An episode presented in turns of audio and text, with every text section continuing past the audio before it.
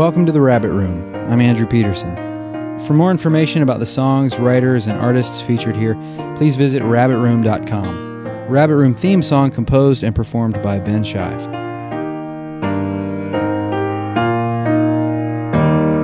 For the next few episodes of the Rabbit Room podcast, we'll be hearing those Advent writings from Russ Ramsey, Rabbit Room contributor and pastor at Oak Hills Presbyterian Church in Overland Park, Kansas.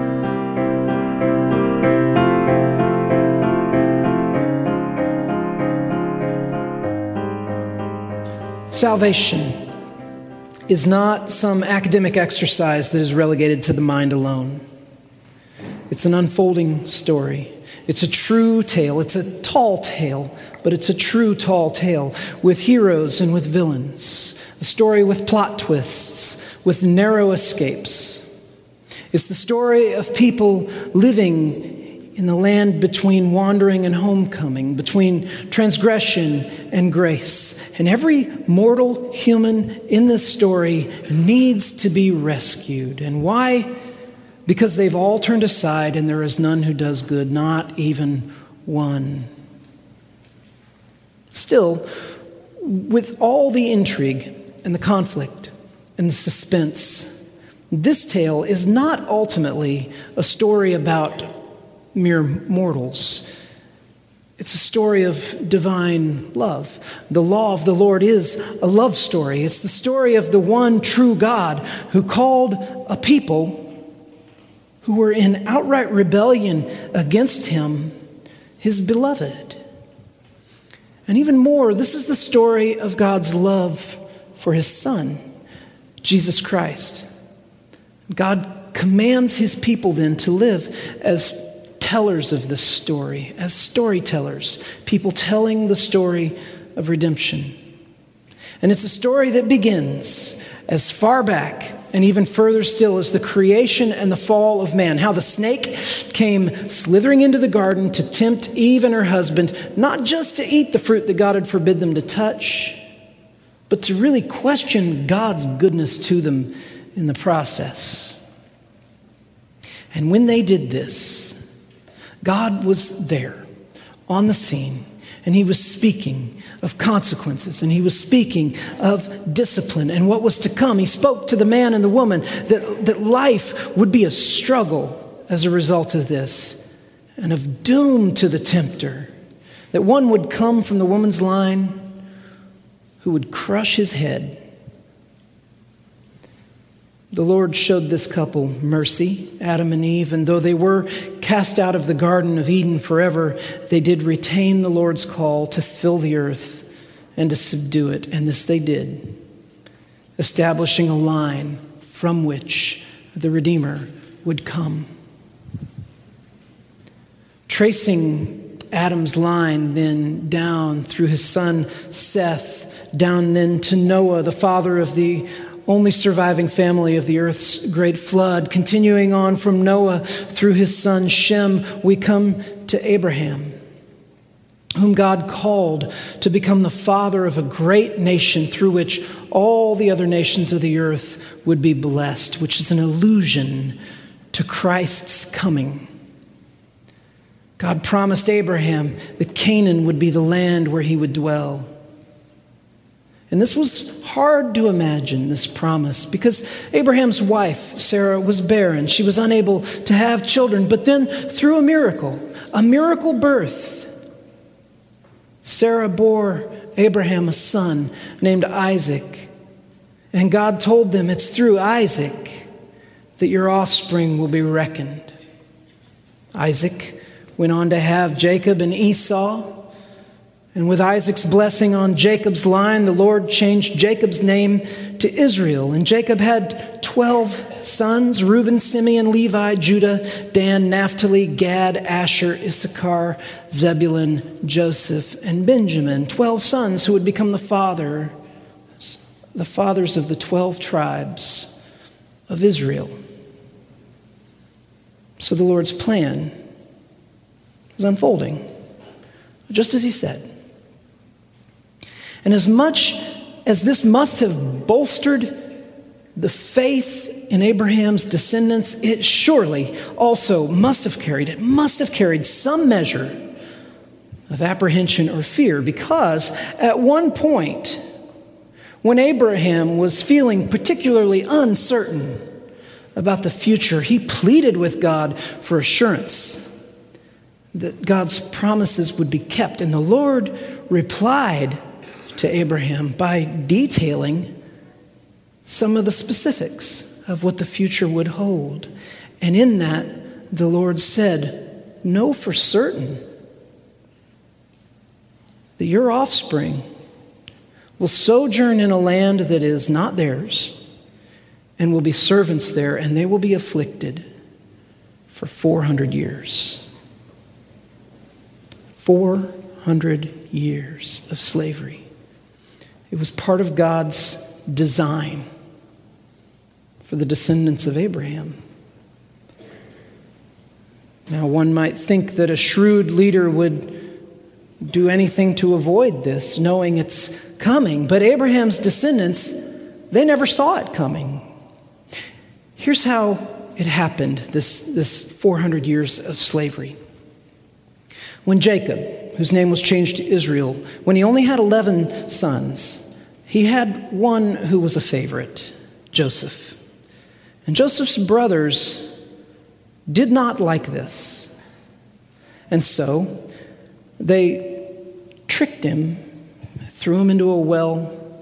Some travelers, some Ishmaelites, came along in a caravan and they sold their brother Joseph into slavery for 20 shekels of silver. And the caravan took Joseph to Egypt, where he was sold into slavery there. Now, while Joseph was there as a slave in Egypt, he came to be known as a man who was blessed with this vision the ability to see what God saw. And the king of the land, the Pharaoh, was having nightmares. Nightmares about skinny cows eating fat cows. And he wanted to know what do these dreams mean? And so he heard about Joseph and he summoned him for an interpretation. And Joseph said, King, this is God's way of warning you of a coming famine.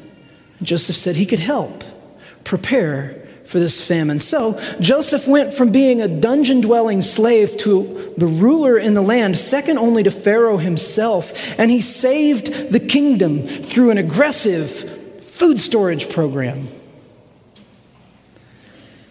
Now, the entire region of the world there suffered under this famine, but unlike Egypt, no one else was prepared. People came from all over, hoping for some of Egypt's stores. Joseph's own brothers languished in neighboring nearby Canaan with their aging father Israel, until at last they too came looking for food. And in a tale of surprise, of reconciliation, of great mercy. Joseph moved his entire family there to live off of the provisions that the Lord had, laid, had used him to lay up. So, what Joseph's brothers meant for evil, God meant for good. And they were invited to come and to settle in Goshen, which was Egypt's best land and to tend their flocks there, and to tend the Pharaoh's flocks there as well. Well, when Joseph grew old, he told his brothers, I'm about to die, but God will visit you, and he will bring you up out of the land, out of this land, to the land that he swore to give to Abraham and to Isaac and to Jacob. Goshen was not their permanent home. And Joseph said also, When the time comes for you to return and to take the promised land, brothers, take my bones with you. Though Egypt had made this former slave into a prince, it was no more his home than it was his father's. But it wouldn't take some noble, selfless gesture from Joseph himself to drive this point home to his descendants. All it would take to drive this point home would be a regime change. And now there arose a new king over Egypt, who didn't know Joseph. And he said to his people, Behold, the people of Israel are too many and too mighty. Let us deal shrewdly with them, lest they multiply. And our enemies come to fight us. They will join them and fight us too, and they will escape. So they set taskmasters over them to afflict them with heavy burdens. And this lasted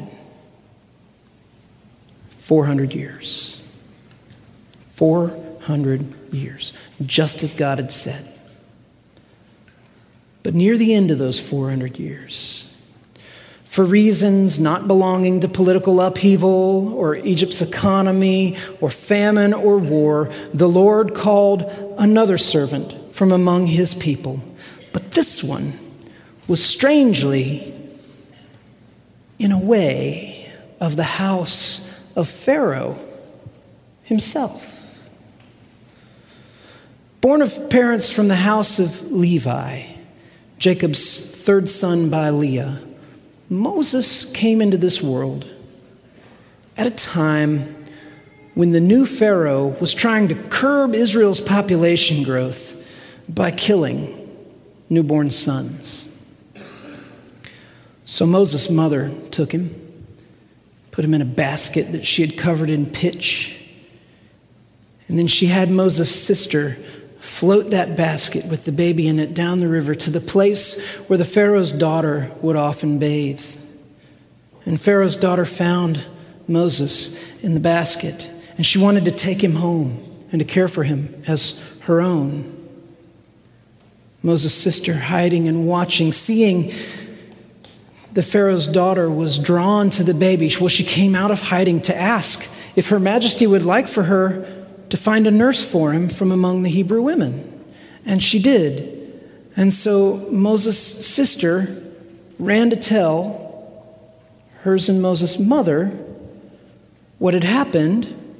And then Moses' mother came on staff in Pharaoh's household to nurse her own son whose life had been spared by Pharaoh's own daughter.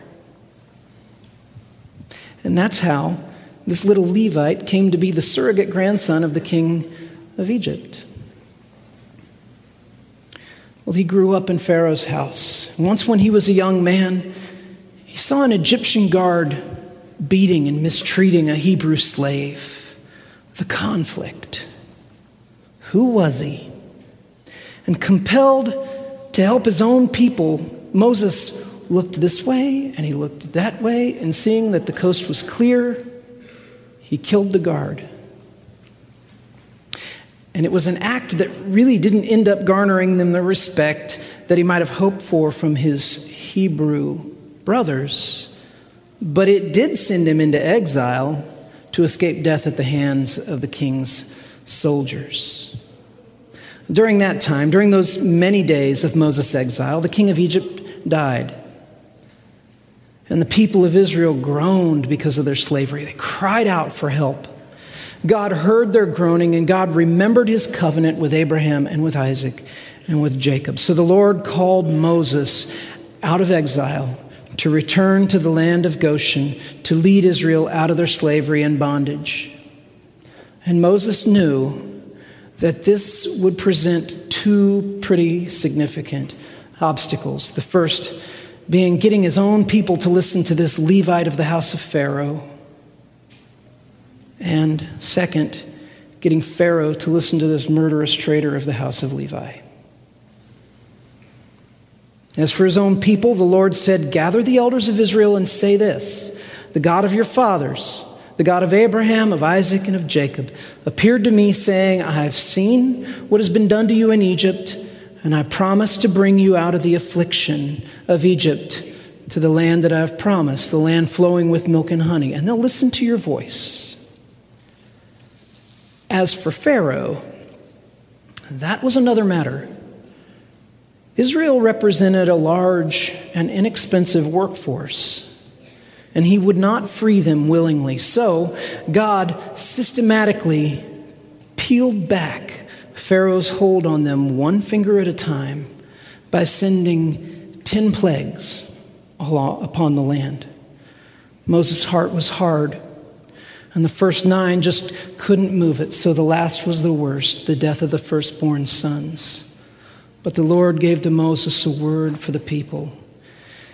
He said their firstborn sons would live to see another day if they put the blood of a lamb on their doorposts when death passed through the land. And the image was clear and it was haunting. The angel of the death would see the blood glistening on the doorposts of the house and would count it as a sign that blood in that house had already been shed. That the people in that house had already surrendered to God what the angel had come to collect. Just as the Lord accepted the life of a ram in the thicket in place of Abraham's son Isaac, so now God accepted the blood of a lamb for the blood of the sons of the descendants of Abraham, a life for a life, a life for a life. And God told them, never forget this.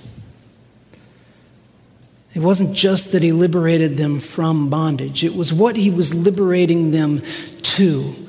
To the land of Canaan, yes, but it was so much more than that. It was this assurance that God was taking them someplace. That after over 100 years of their forefathers wandering in their travels to the promised land, living as nomads, then another 400 years of slavery. God had not forgotten his people. These people were a holy people to the Lord.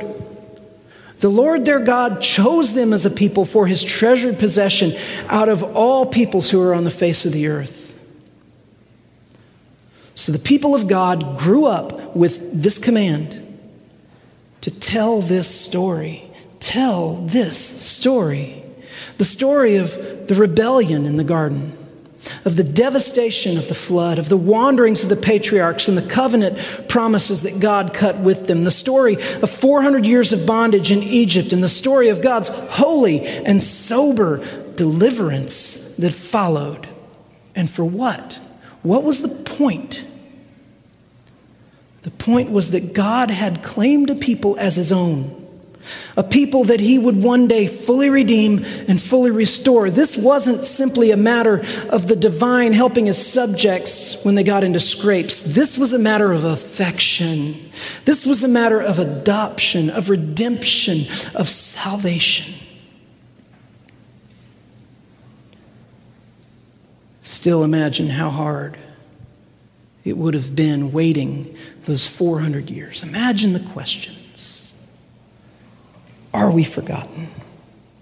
Is there a God? Imagine how easy it would have been to reduce every facet of existence down to one thing getting out of Egypt. Well, by the time of Jesus, people had all but forgotten that the covenant wasn't just about what God would deliver his people from, but it was about what he would call them to. And he was calling them to, to someone, to himself. The call of God on the lives of his people ultimately is to himself. He set his affection on them, he swore to cleanse them. But God also made it clear